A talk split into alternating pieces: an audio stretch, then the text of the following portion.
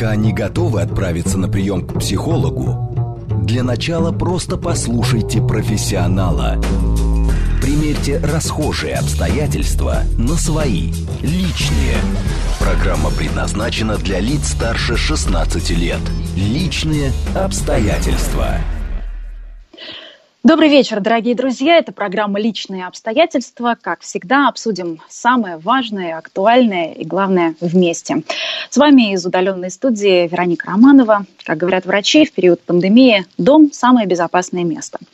Но не для всех, к сожалению, не для жертв семейного насилия. О нем сегодня заговорили громче во всем мире. В странах ЕС количество случаев бытового насилия выросло на треть спустя неделю после объявления карантина. Вот, например, во Франции за первый месяц изоляции рост случаев на тридцать два процента. В Британии обращения на общенациональную горячую линию тоже увеличились на шестьдесят пять процентов за неделю. В Испании на двенадцать процентов за две недели, Кипр плюс тридцать процентов.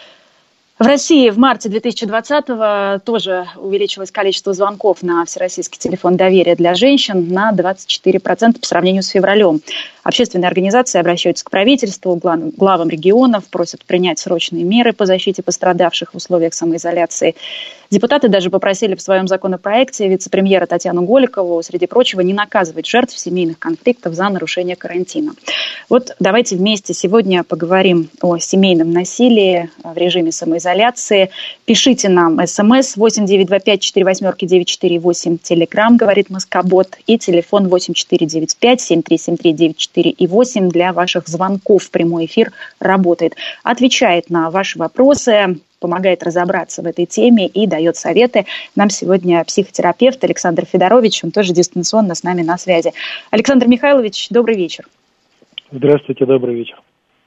Вот мне бы хотелось начать, конечно, с темы самоизоляции. Насколько сильно она может обострить напряженность и вызвать агрессию внутри семьи? Например, спикер Совета Федерации Валентина Матвиенко не согласна с мнением ряда правозащитников. Она считает, что в период пандемии семьи, наоборот, вместе переживают этот трудный период. А вы и ваши коллеги как считают? Ну, понимаете, тут Матвиенко может считать как угодно, но мы начали нашу программу со статистики, который говорит о том, что где-то на одиннадцать, где-то на двадцать, где-то на тридцать процентов повысились агрессивные тенденции. Поэтому я могу лишь пожать плечами на предмет суждений госпожи Матвиенко. Вот я как-то в этой части больше верю статистике, во-первых, а во-вторых, своему личному опыту, потому что люди действительно звонят, и действительно ситуация накалена. Я, правда, не готов говорить о том, что те люди, которые мне звонят, они жалуются на именно агрессивные формы поведения, именно на насилие как таковое.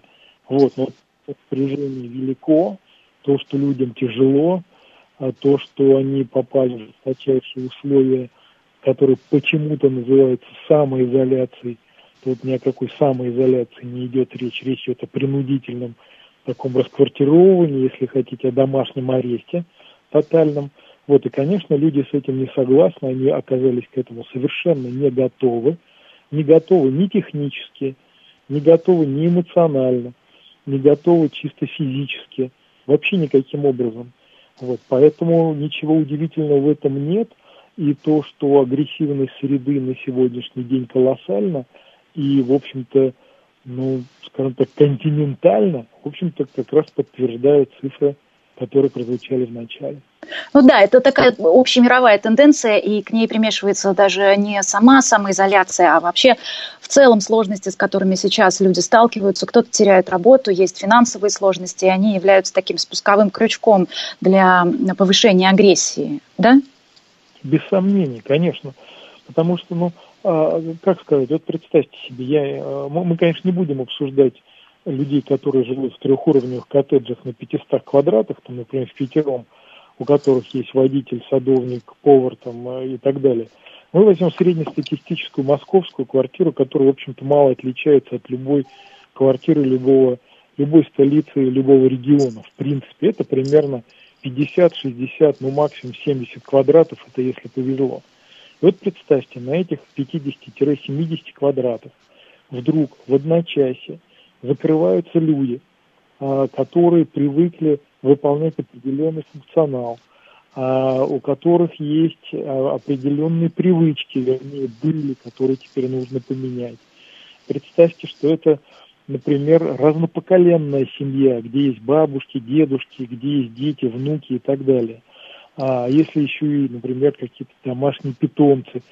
Вот, представьте себе, вдруг в одночасье меняется весь режим жизненный. То есть, например, такие простые, казалось бы, вещи, как места общего пользования, требуют очень серьезной договоренности по распределению вообще, в принципе, временных каких-то отрезков. Тяжелейшая ситуация автоматически выпадает на жертву половину семьи, потому что, представьте себе, на всех теперь нужно готовить, теперь нужно все это убирать и так далее, и так далее. То есть вот этот режим, который таким вот катастрофическим совершенно образом свалился на голову людей, он оказался очень тяжелым. Роспотребнадзор говорит о том, что резко, просто кратно возросло потребление алкоголя. Ну, то есть поначалу говорили даже о том, что это приравнивается, временами превосходит предновогодние вообще недели и дни. Представляете, насколько все вот это вот тяжело. Ситуация с, э, с кодированиями этими непонятными э, для того, чтобы выйти там куда-то, даже не потому, что тебе что-то хочется, а потому что, например, выйти на работу, естественно, сервер был обвален в первые несколько часов и так далее, и так далее. То есть все то, что э, происходит сейчас, является собой в высшей степени стрессогенную среду. В высшей степени.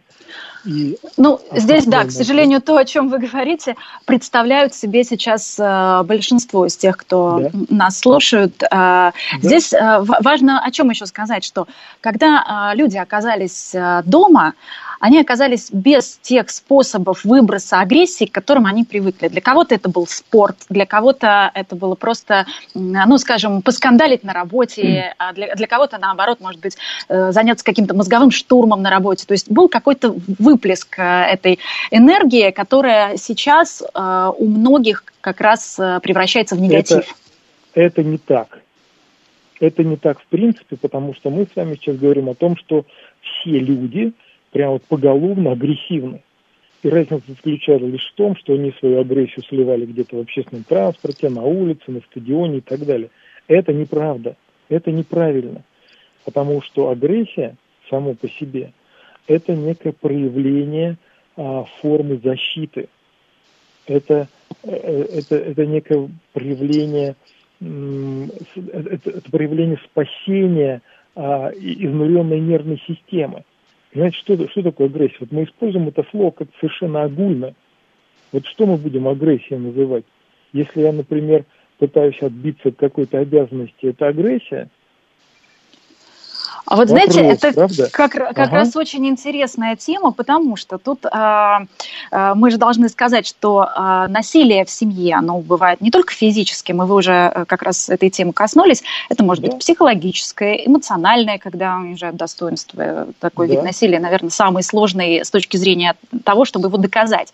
Экономическое, социальное. И вот как раз сегодня а, все социальные сети обсуждают важную тему, а, вся, по крайней мере, «Светская Москва» точно. Регина Тодоренко, телеведущую издания «Гламур», лишила сегодня статуса «Женщина года» как раз за высказывание о домашнем насилии. Она уже за свои слова извинилась, сказала, что ее не так поняли, но она высказывала несколько мыслей. Вот одна из них, что жертве нравится быть жертвой и спасительницей, и женщины сами тоже часто провоцируют, потом заявляют на камеру, что муж бьет. Вот скажите, Александр Михайлович, вот здесь как раз то, к чему мы до этого пришли, э, очень хочется как раз обсудить, где та самая грань, где жертве, реальной жертве, нужно спасаться из отношений и выносить, что называется, ссоры из избы.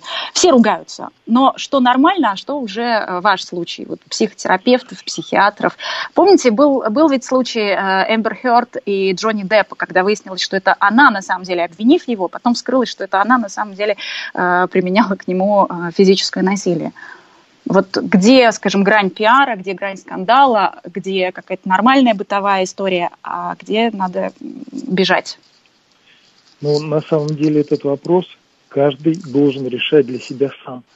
И справедливости ради надо сказать, что это касается не только женщин, А вот если мы говорим о насилии психологическом, то как раз вот в этой части больше ситуации подвержены именно мужчины. Вот, потому что они по своему, по своим особенностям, по своему профилю психологическому как раз наиболее подвержены вот именно такой форме нападения. Поэтому говорить о том, какая существует грань, не представляется возможным. Это очень индивидуально, это каждый решает для себя. К сожалению, девушка пострадала от того, что сформулировала не совсем правильную ситуацию. Говоря о том, что это нравится, она слишком упростила, она слишком линейно зашла в эту тему. Потому что здесь надо говорить не о том, что нравится или не нравится, а о том, что если семья, несмотря на то, что внутри существует некое насилие, не распадается, то тогда мы должны говорить о том, что обе стороны это каким-то образом уравновешивает. Вот тогда мы будем говорить о том, что это именно так и есть, и у нас в психотерапии это называется формой созависимого поведения, когда пьет и бьет, а она никуда не уходит, и э, это вызывает определенные сомнения у окружающих, все пожимают плечами, говорят, ну как же, ну как же, ну как же. А у этой ситуации на самом деле очень глубокие, э, психоаналитические, если хотите, корни, вот для того, чтобы так вот запросто зайти в эту тему и сказать, что да, ей просто нравится или не просто нравится, а ему там как-то, это чрезмерно упрощает ситуацию. Ну, собственно, поэтому а, милая ведущая и пострадала. Вот. Я вообще склоняюсь к тому, что подобного рода а, разговоры должны вестись исключительно специалистами, а последние пара месяцев как раз подтверждает нам идею о том, что количество диванных экспертов, которые с легкостью переобуваются то в вирусологов, то в политологов, то в специалистов. Ну, ну вот мы поэтому с вами растет. Сегодня эту тему обсуждаем, да. именно, именно с вами, потому что у вас очень а, широкий профиль, то есть вы не просто психолог, а все-таки а, психиатрия, психотерапия, это уже а, гораздо более обширные знания, более глубокие, и это такая серьезная уже э, сфера. Так вот, давайте поговорим как раз о том, э, почему жертвы, вы сейчас заговорили о том, что это созависимое поведение, почему жертвы не уходят? Там, где есть действительно э, все признаки физического насилия или даже э, психологического, э, что там? Страх, самый... надежда на исправление? Нет, нет, нет, нет, нет, нет. Хотя и это тоже да, но самое главное, самая первая, самая основная причина не в этом. Речь идет о том, что подобная форма поведения, она заимствуется в родительской семье. То есть, иными словами, девушка, которая подвергается регулярному насилию, этого своего деспота выбирала. Понимаете, это не просто так. Он пришел и начал ее колотить, а она развела руками и села на табуретку. Нет, конечно, нет. И все формы поведения, с которыми люди сталкиваются в процессе совместной жизни, это те формы поведения, которые уже были заявлены на момент знакомства. Он уже тогда, например, выпивал, он уже тогда мог грубить, он уже тогда мог как-то там не очень ярко, но тем не менее физически на нее воздействовать. И она, например, заимствовав абсолютно, заимствовав картинку поведения из родительской семьи, выбирает именно этот механизм, потому что она знает, что с ним надо делать. Она знает, как к нему подойти, она знает, как ему об этом сказать, она знает, как, например, эту нагрузку держать. И вот именно эта форма является наиглавнейшей и наипервейшей. Второй момент, да, как вы правильно заметили, очень часто это бывает связано с тем, что девушке некуда деться. Ну, так сложилось, что ее родительская семья не очень благополучна. Так сложилось, что она была вынуждена выйти замуж, ну, если не за первого встречного, то, может быть, за второго, который каким-то образом там ей показался и сделал какие-то предложения интересные. И вот она попадает в такую специфическую зависимость, эмоциональную, пространственную, если хотите, материальную, потому что, например, она может быть абсолютно лишена каких-то элементарных средств а, к перемещению, к жизни и так далее. И она вынуждена эту ситуацию терпеть ровно потому, что не знает, как с этим быть. Но вот сейчас количество таких женщин увеличивается именно за счет самоизоляции. Нам как раз слушатели наши и пишут, что деться-то особо некуда. Совершенно верно. Поэтому я и говорю, что эта ситуация только в голове у некоторых странных людей, которые очень далеки от реальности, должна вызывать радость и э, предполагать какой-то всплеск демографический. На самом деле это тяжелейшая ситуация, тяжелейшая, агрессивная, в которую попали все взрослые дети. Вот, поэтому, да, действительно, деваться некуда, потому что э, попробовать сбежать, это значит напороться на штраф от пяти, например, до пятнадцати, который тоже какой-то очень грамотный гражданин из дипкорпуса а, придумал, что вот... Ну, Александр Михайлович, на это есть все-таки серьезные причины. Весь мир сейчас а, так живет да нет, а, и действительно сп- сп- спасается нет. от пандемии. Ученые, и... ученые, ученые в своем мнении расходятся. Понимаете, есть страны, которые поступили иначе. Поэтому давайте мы не будем огульно заходить про весь мир и про Всемирную организацию здравоохранения. Неоднозначно этот момент. Очень ну, пусть этим занимаются политологи, а мы с вами будем заниматься сегодня а, своей темой, она у нас Хорошо. чуть уже. Вот а, скажите, что а, жертв, что еще держит жертву? Может быть, надежда на то, что обидчик изменится? Нет. Вот вы сказали, что чаще всего, чаще всего это женщины, которые в своей семье видели такую модель. А может быть, наоборот, женщины из благополучных семей, которые попали, вот скажем, особенно это касается эмоционального насилия, которые, наоборот, ждут, что сейчас он изменится. И там бывают периоды какого-то перемирия, бывают периоды, наоборот, знаете, такого медового месяца, когда э, приходят с раскаяниями, с цветами, с подарками. И, наоборот, э, девушка ждет, что вот сейчас будет как в родительской благополучной семье. Такое бывает? Нет, такого не бывает. Потому что если это уже началось, то как в родительской семье это быть уже не может по определению. Если в родительской семье такого никогда не было, то тот первый шок, который она должна пережить вот в тот самый момент, когда это случается впервые, должен очень четко для нее обозначить вот этот самый Рубикон и надеяться на то, что, ну ладно, ну может быть еще разик и еще разик, и потом все пройдет, это, мне кажется, уже как-то признаком не очень большого ума. А, вот я бы, наверное, на третье место поставил а, проблему с детьми. Потому что если, например, в семье есть дети и существует некое насилие, вплоть до того, что, например, женщину даже никто не удерживает дома, то она автоматически не может уйти, потому что там у нее, например, дети, и у нее есть некая обеспокоенность именно на этот предмет. Как, куда деваться, как оставить детей, что с ними должно быть. Это еще один из признаков того, что...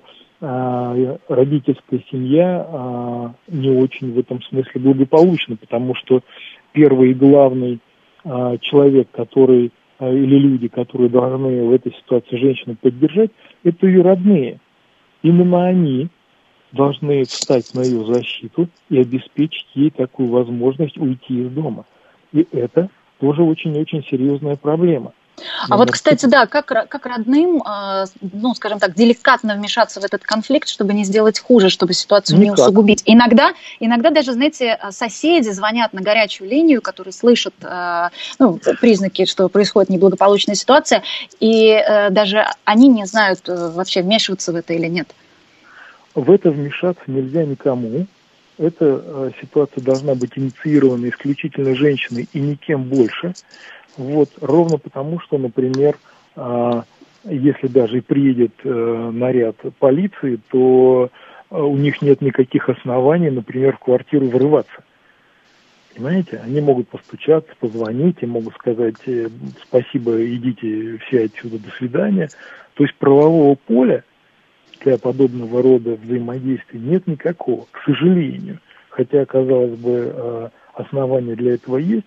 Но нет, с точностью да наоборот, несколько лет назад вообще идея уголовной ответственности в рамках семейного насилия была заменена идеей административной. То есть в лучшем случае за это назначен штраф. Вот такая метаморфоза произошла. Поэтому, когда говорим... Александр Михайлович, нам как раз пишут, простите, что вас, вас перебью, да, тут да, как да. раз э, слушатели на, нам пишут, э, говорят, должны быть старшие по подъезду и по дому, чтобы вмешиваться нет. в конфликты, особенно нет. там, где дети. Вот. Нет, нет, это, это люди вне правового статуса, понимаете? Это, это так же, как консьержка, которая задает вам вопрос, куда вы идете. это вот, в общем-то, не совсем ее дело, кто куда идет. Потому что ни старший по подъезду, ни по этажу, ни старший в квартире или там, не знаю, по, по кухне дежурной. Это люди, у которых нет совершенно никакого правового статуса. Они не имеют права вмешиваться. Знаете, очень часто, к сожалению, я понимаю, о чем вы говорите, но очень часто, к сожалению, есть такие случаи, когда приезжает э, полиция, даже ее вызывают э, сами, э, скажем, участники конфликта, да. а потом отказываются. Да. То есть жертва начинает защищать своего обидчика, потому что это самый близкий человек, потому что появляется чувство вины, да как же я его сдам. То есть вот это имеет вы, место вы, быть? Вы абсолютно правы, Вероника. Это еще один из аспектов, до которых мы должны были дойти. В общем-то, это и случилось. Да, действительно, это бывает именно так. И именно поэтому, собственно, полицейские как-то пожимают плечами, ровно потому, что они приходят, например, этого мужчину в опьянении забирают, женщине говорят, пишите заявление, она его не пишет. А знаете почему? Тут вот ситуация вообще очень интересна именно с точки зрения психоанализа, потому что для нее, для этой женщины, очень важнее, очень важно в этот момент не обеспечить себе, скажем так, правовую защиту, а обеспечить для себя возможность обвинять этого самого мужчину. То есть она хочет получить в этот момент рычаг управления происходящим. Вот Ух, как проблема. Интересно, какой, какой поворот. А, а вот, То есть вот даже не чувствовать себя он... жертвой, да, а, а получается а, наоборот доминировать в да, этой ситуации. Да, совершенно верно. Поэтому вопрос о жертвенности, он здесь не совсем однозначен, почему я, собственно, с большим сожалением по поводу этой девушки, ведущей, с которой мы начали наш разговор, и высказался, что она, по сути-то, права, но беда лишь в том, что она зашла в сферу, в которой она немножечко некомпетентна, вот, и общество быстренько отреагировало на это. А по сути там, на самом деле, очень много всяких тонкостей, очень много всяких замесов, почему я говорю, что нужно крайне осторожно в эту тему заходить и а, вот пытаться судить о том, кто прав и кто не прав. Там очень много всякого намешано.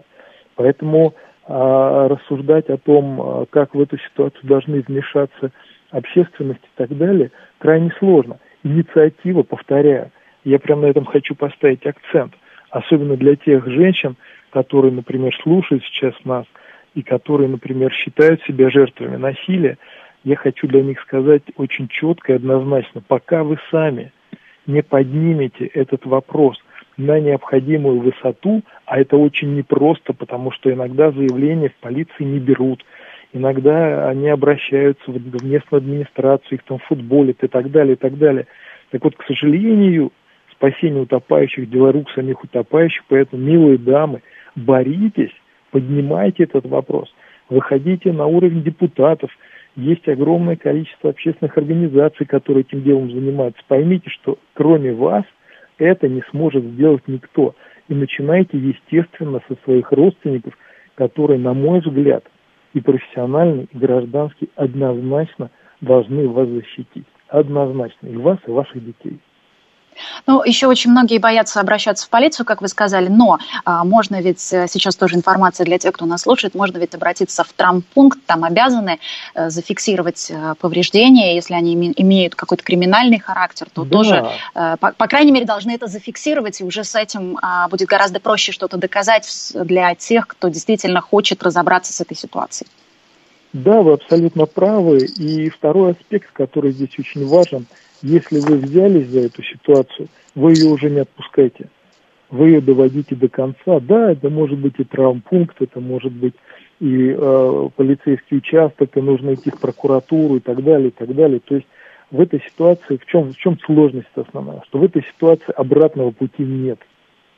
Либо вы держите эту нагрузку э, и придумываете для себя разные отговорки, почему вы это делаете, любовь ли это, которая должна все изменить, или ожидание чуда и так далее. Ну, в общем, вот. Если принял решение, то уже идти да. до конца. Сегодня обсуждаем тему семейного насилия и продолжим сразу после новостей.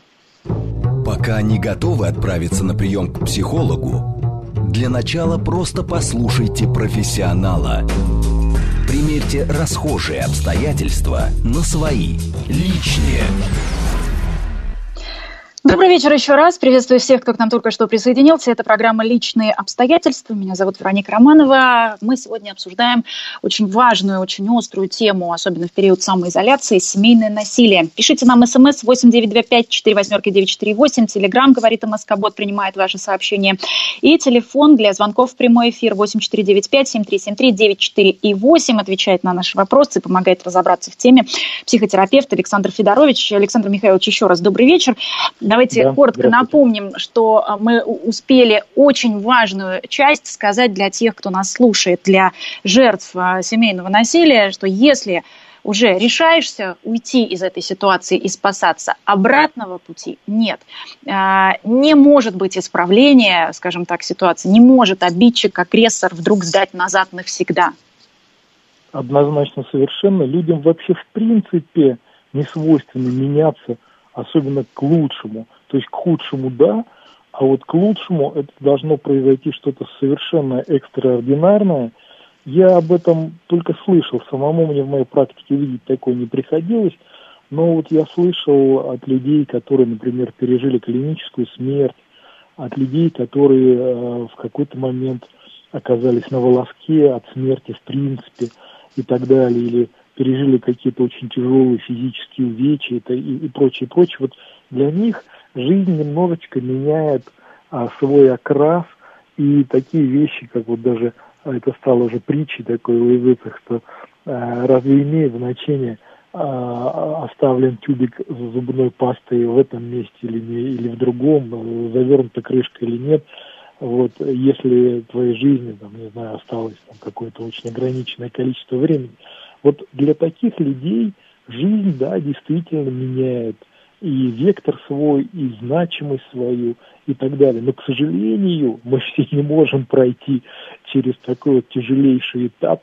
Ну, Александр Михайлович, мы никому такого, конечно, и не желаем, но при этом парадоксальную вещь скажу, конечно, хочется, чтобы все менялось к лучшему. Но в ситуации с семейным насилием, там же есть такая ловушка сознания, там же есть несколько фаз. Вот основные э, три э, фазы, когда нарастает напряжение, партнер просто становится более раздражительным. Потом, когда э, уже происходит вот само острое насилие, будь то психологическое, будь то физическое, социальное или экономическое, когда просто разрушение идет какой-нибудь бытовой техники, каких-то предметов, да, либо запугивание. И нужен просто спусковой крючок, какой-то вот малейший повод. А потом фаза медового месяца. Фаза вот, вот этой романтики, когда агрессор вдруг э, то ли понимает, что он пересек черту, то ли у него чувство вины, то ли, может быть, какой-то страх, вот здесь вы подскажите, что происходит, но, тем не менее, когда он приходит, извиняется и пытается все наладить, и более того, дает обещание, что больше никогда. А потом все начинается заново. Да, мы можем попробовать, наверное, чуть-чуть ситуацию смягчить, сказать, что можно попробовать один раз, вот, если вы на это готовы.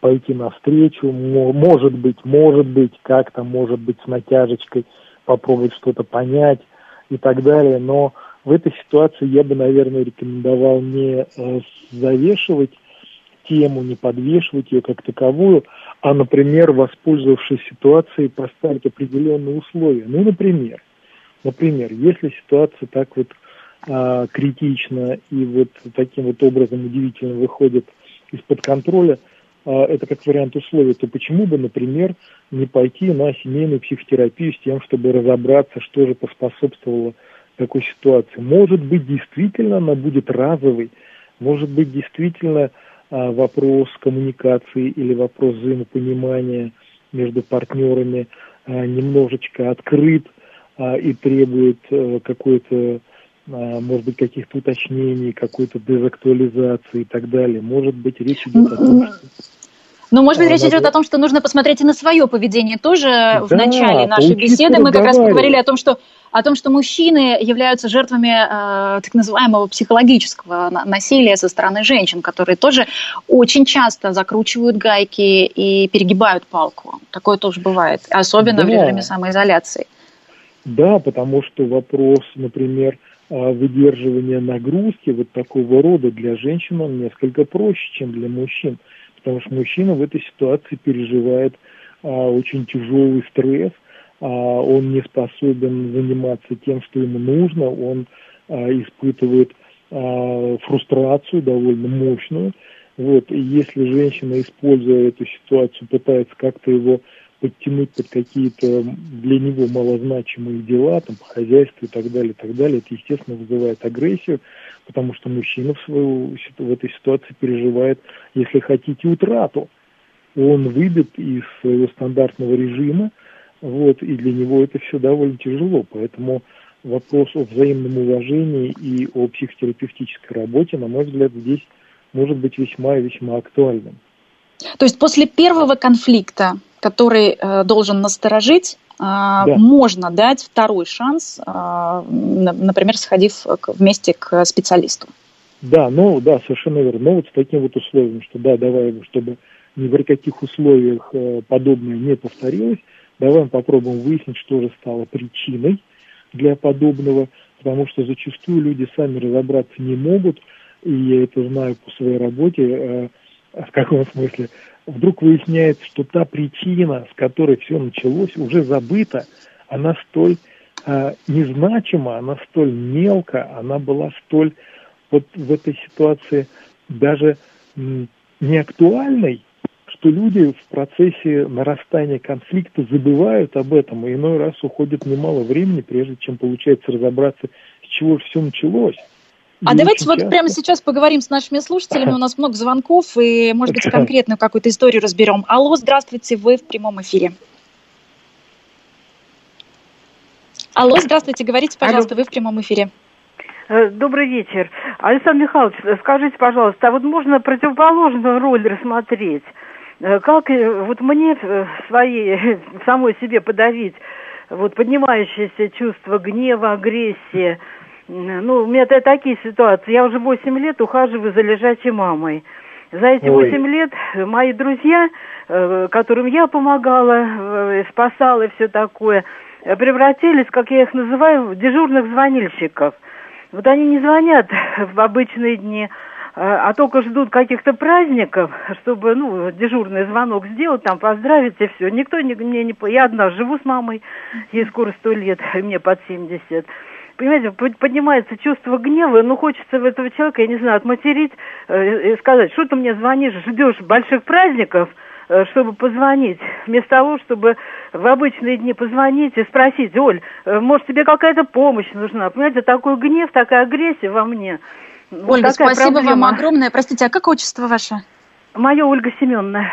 Ольга Семеновна, спасибо вам огромное за этот звонок и за то, что вот у вас есть это желание собственный гнев подавить. Я так понимаю, что это нечастая история и нечастое обращение, наверное, к психотерапевту. В основном, наверное, жалуются на своих обидчиков. Александр Михайлович, что ситуация, делать в этой ситуации? Ситуация крайне тяжелая, крайне тяжелая, и она, к сожалению, не уникальна. Такие ситуации есть. Вот, работать с ними очень тяжело, ровно потому, что человек поставлен в тяжелейшие условия полного отсутствия выбора. Он не может бросить а, своего родственника ни при каких условиях. Вот, и, а, основа и за вот что этой... огромный поклон Ольге Семеновне, за то, что она... за ее сознательность. Однозначно, совершенно, потому что человек в этой ситуации испытывает очень тяжелое чувство вины. Оно из глубин подсознания выходит, и входит оно таким образом, что нравится нам или не нравится, но когда а, уход за человеком тяжело больным а, происходит столь долго, мы начинаем думать о смерти. И вот эта ситуация, она вызывает глубокое чувство вины, часто неосознаваемого человека. Откуда, собственно, и берется агрессия. Это так называемая проективная агрессия. Это агрессия не на людей, которые звонят или не звонят по поводу или без повода, в праздник или без. Это агрессия на себя, и это агрессия на, к сожалению, вот этого лежачего а, человека. А Поэтому... что делать? Вот сейчас попробую сказать. Я бы, наверное, ни в коем случае не думал о том, что эту агрессию надо подавлять. Вот если вы пытаетесь ее подавить, то вы будете испытывать очень тяжелое состояние, как минимум а, характеризующееся подъемом артериального давления. Потому что речь идет о попытке, а, ну, скажем так, утопить собственный адреналин. Это неверно в принципе. А поступать нужно как? Ну, во-первых, нужен очень четкий режим, Во-вторых, нужно в обязательнейшем порядке придумать, кто бы мог вам в этой ситуации помочь и обеспечить хотя бы, ну не знаю, спокойный сон, хотя бы три раза в неделю, хотя бы один выходной день и так далее. Дальше, в обязательнейшем порядке нужно разобраться физическим самочувствием, потому что столь длительно существующая адреналовая нагрузка, она в любом случае будет выбивать какие-то системы. Поэтому а, это, естественно, будет требовать а, терапии и будет облегчать задачи. Вот. И, наконец, последнее. Нужно в обязательном порядке подпитывать нервную систему. Для этого есть соответствующие вещества, которые нервную систему кормят и успокаивают. Все, больше вариантов здесь, к сожалению, но никаких. Их, наверное, нужно выбирать со специалистом. Ну, есть довольно простые способы: витамины, ферменты, есть успокоительные чаи из растительных препаратов, которые не требуют особого контроля со стороны врача. Вот. Но в любом случае эта ситуация очень комплексная, очень тяжелая и, э, ну, и нерешаемая, прям вот так вот за здоров живешь быстренько. Она требует очень серьезных усилий. Очень тяжелая ситуация. Давайте о другой ситуации поговорим. У нас много звонков. Алло, здравствуйте, вы в прямом эфире. Алло, добрый вечер. Представьтесь, Я пожалуйста. Я хотел изложить вам и вашему эксперту ситуацию, которую часто я встречаюсь. Я сам иностранец и дружу с большим количеством других иностранцев, которые женаты на русских дам. А представьтесь, пожалуйста. Да, меня зовут Викентий. А, значит, взаимно, простите, пожалуйста. И, и я наблюдаю, что где-то девяносто девять процентов жен так подавляют своих мужей, что их превращают их тряпками. Они становятся замкнутые, и слабыми, неуверенными в себе. Иногда начинают пить, иногда даже налево ходить. Или меньше уделить вниманию семьи и так далее. И у меня вопрос. Сколько я бы не разговаривал с этими товарищами, пытался их... их э, бодрить или объяснить о разнице в международный культурный код, да, о менталитете, о, о психологическом аспекте, о, о тональности, когда кто-то что-то говорит, а будешь, не будешь, хочу, не хочу, пойду, не пойду, но все равно никак не доходит, потому что западному человеку восприятие высказанного слова очень сильно отличается от местного. Да, спасибо большое, спасибо за ваш звонок. Александр Михайлович, вот здесь как коротко объяснить женщинам, что нужно, наверное, как-то успокоиться и, грубо скажу, сейчас закрыть но... рот, наверное, да? Но, но закрыть рот нашим женщинам довольно сложно.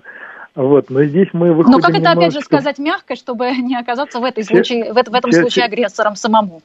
Но сейчас мы попробуем. Здесь правильнее говорить о том, что межнациональные, межконфессионные браки, они немножечко в этой ситуации сложны. Как правильно наш слушатель заявил о том, что ментальность и культура и прочее, прочее, здесь правильнее, в общем-то, с обеих сторон людям подумать о том, когда они объединяются в пару, насколько вообще в принципе они близки. И рекомендацию можно дать ровно одну.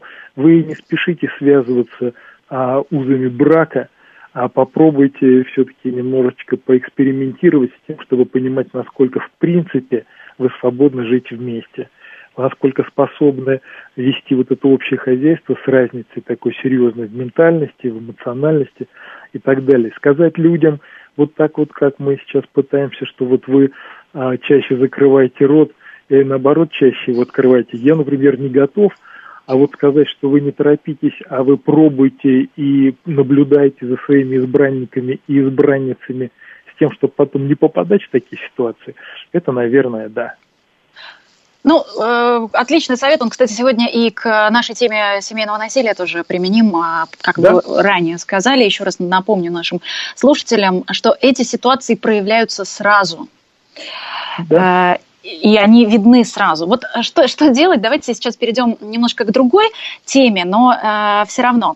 Что делать э, людям разных поколений, которые оказались э, в одной квартире сейчас э, в период самоизоляции, и там тоже есть э, насилие, наоборот, со стороны старшего поколения. Мы привыкли э, защищать э, пожилых людей, но иногда они не, не дают житья своим э, детям и внукам. В этой ситуации как поступить, и, и чтобы как-то смягчить атмосферу? Тема крайне сложная.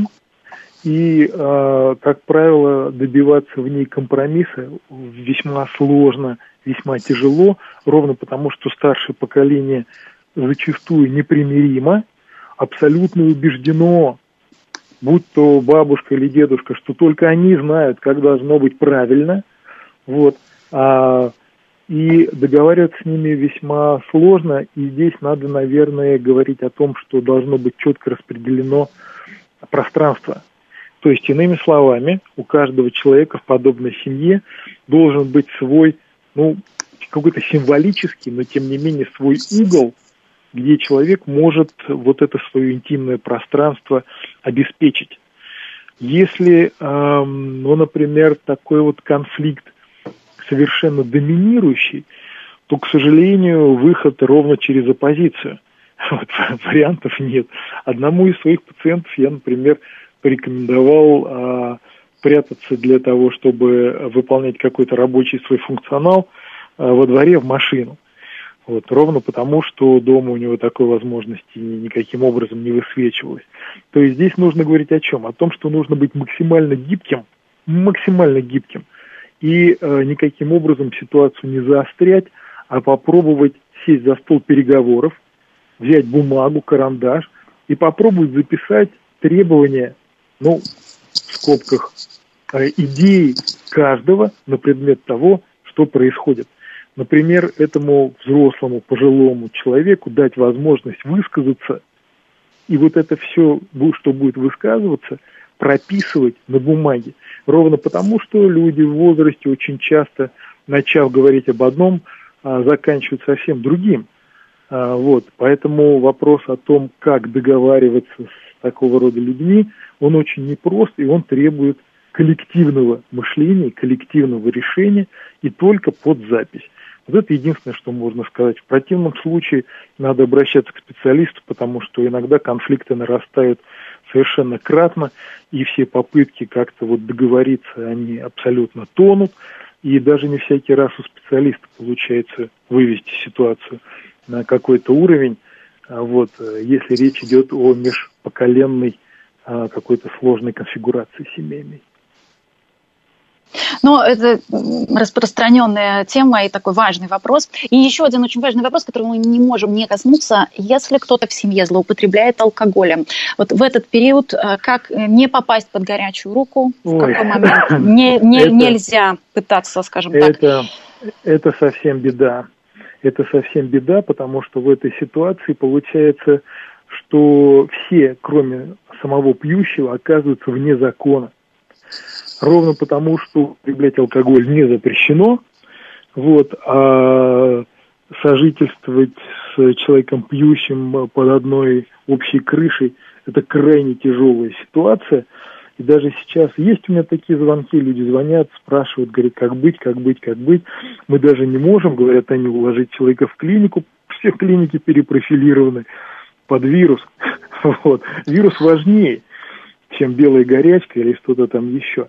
Очень тяжелый процесс, и мне кажется, что он как раз коррелирует с понятием вот этого самого насилия, потому что это а, обеспечение для а, всех остальных невозможности существования, это как раз и есть еще один вариант насилия, и здесь нужно прибегать, на мой взгляд, однозначно совершенно а, к поддержке третьих лиц, и, например, каких-то властных структур, то есть, иными словами, вызывать полицию, вот, и такого человека изолировать.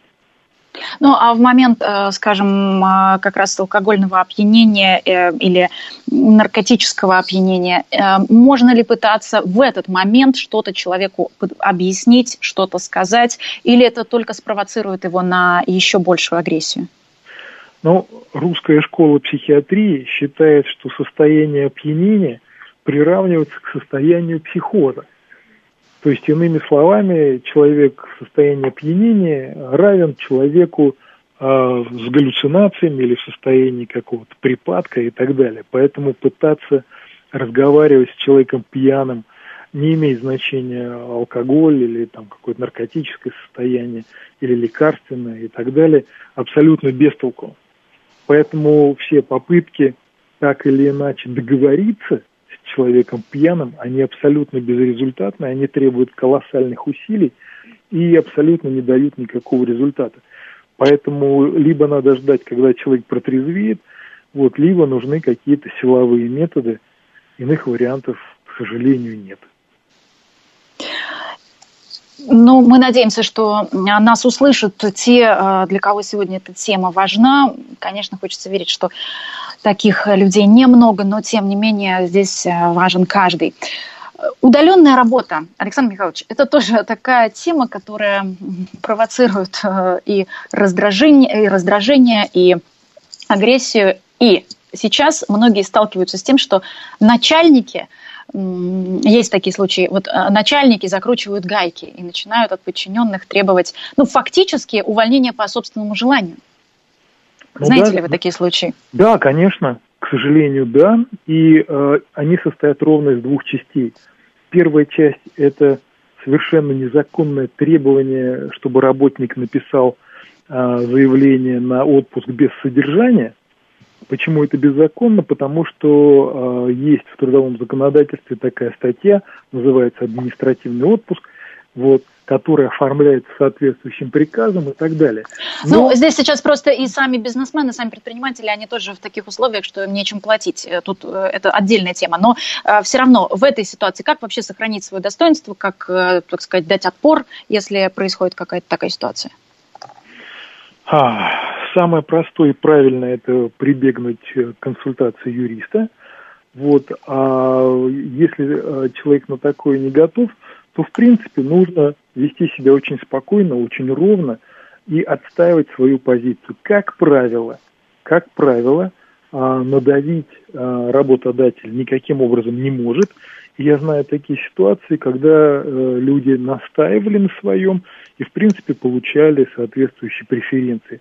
Единственное, чего не нужно делать, это переходить на личности, конфликтовать, скажем так, вести себя агрессивно и так далее. Я абсолютно убежден, что в любой ситуации можно договориться, и в этой в том числе, хотя она довольно тяжела, вот, и действительно не а, очень, ну, скажем так, добропорядочные работодатели, естественно, используют эту ситуацию в своих корыстных и не ну, сегодня, сегодня, сегодня многих работодателей можно действительно пожалеть, потому что они сами э, не знают, что делать. Очень коротко. Компьютерные игры э, тоже могут вызывать агрессию, особенно это касается подростков. Вот очень коротко, можно ли с этим что-то сделать? Вот буквально на минуточку. Компьютерные игры не вызывают агрессии. Вот, компьютерные игры могут э, лишь неким триггером выглядеть. То есть, иными словами, агрессивность у подростка есть и так, когда он играет на компьютере восемь, двенадцать, восемнадцать и так далее часов, он истощается, и тогда он становится агрессивным уже в реальности. Но это не имеет отношения к компьютерной игре, это имеет отношение к его характерологическим чертам и тем особенностям, в которых он находится. Хорошо, спасибо вам огромное. Я надеюсь, что спасибо. Сегодня все, кто а, нас а, должен услышать, услышат. И эта тема крайне важна. Действительно, самоизоляция а, – это процесс, который мы должны пройти. И мы, кстати, с вами тоже сегодня работаем дистанционно. Психотерапевт Александр Федорович отвечал на наши вопросы и помогал разобраться в такой сложной теме, как семейное насилие. Это программа «Личные обстоятельства». Меня зовут Вероника Романова. Берегите друг друга, будьте здоровы и услышимся через неделю. И самое главное, постарайтесь найти компромисс, постарайтесь договориться. И в теме семейного насилия самое важное, что мы сегодня услышали. Если вы решились бороться за свою безопасность, боритесь и ни шагу назад.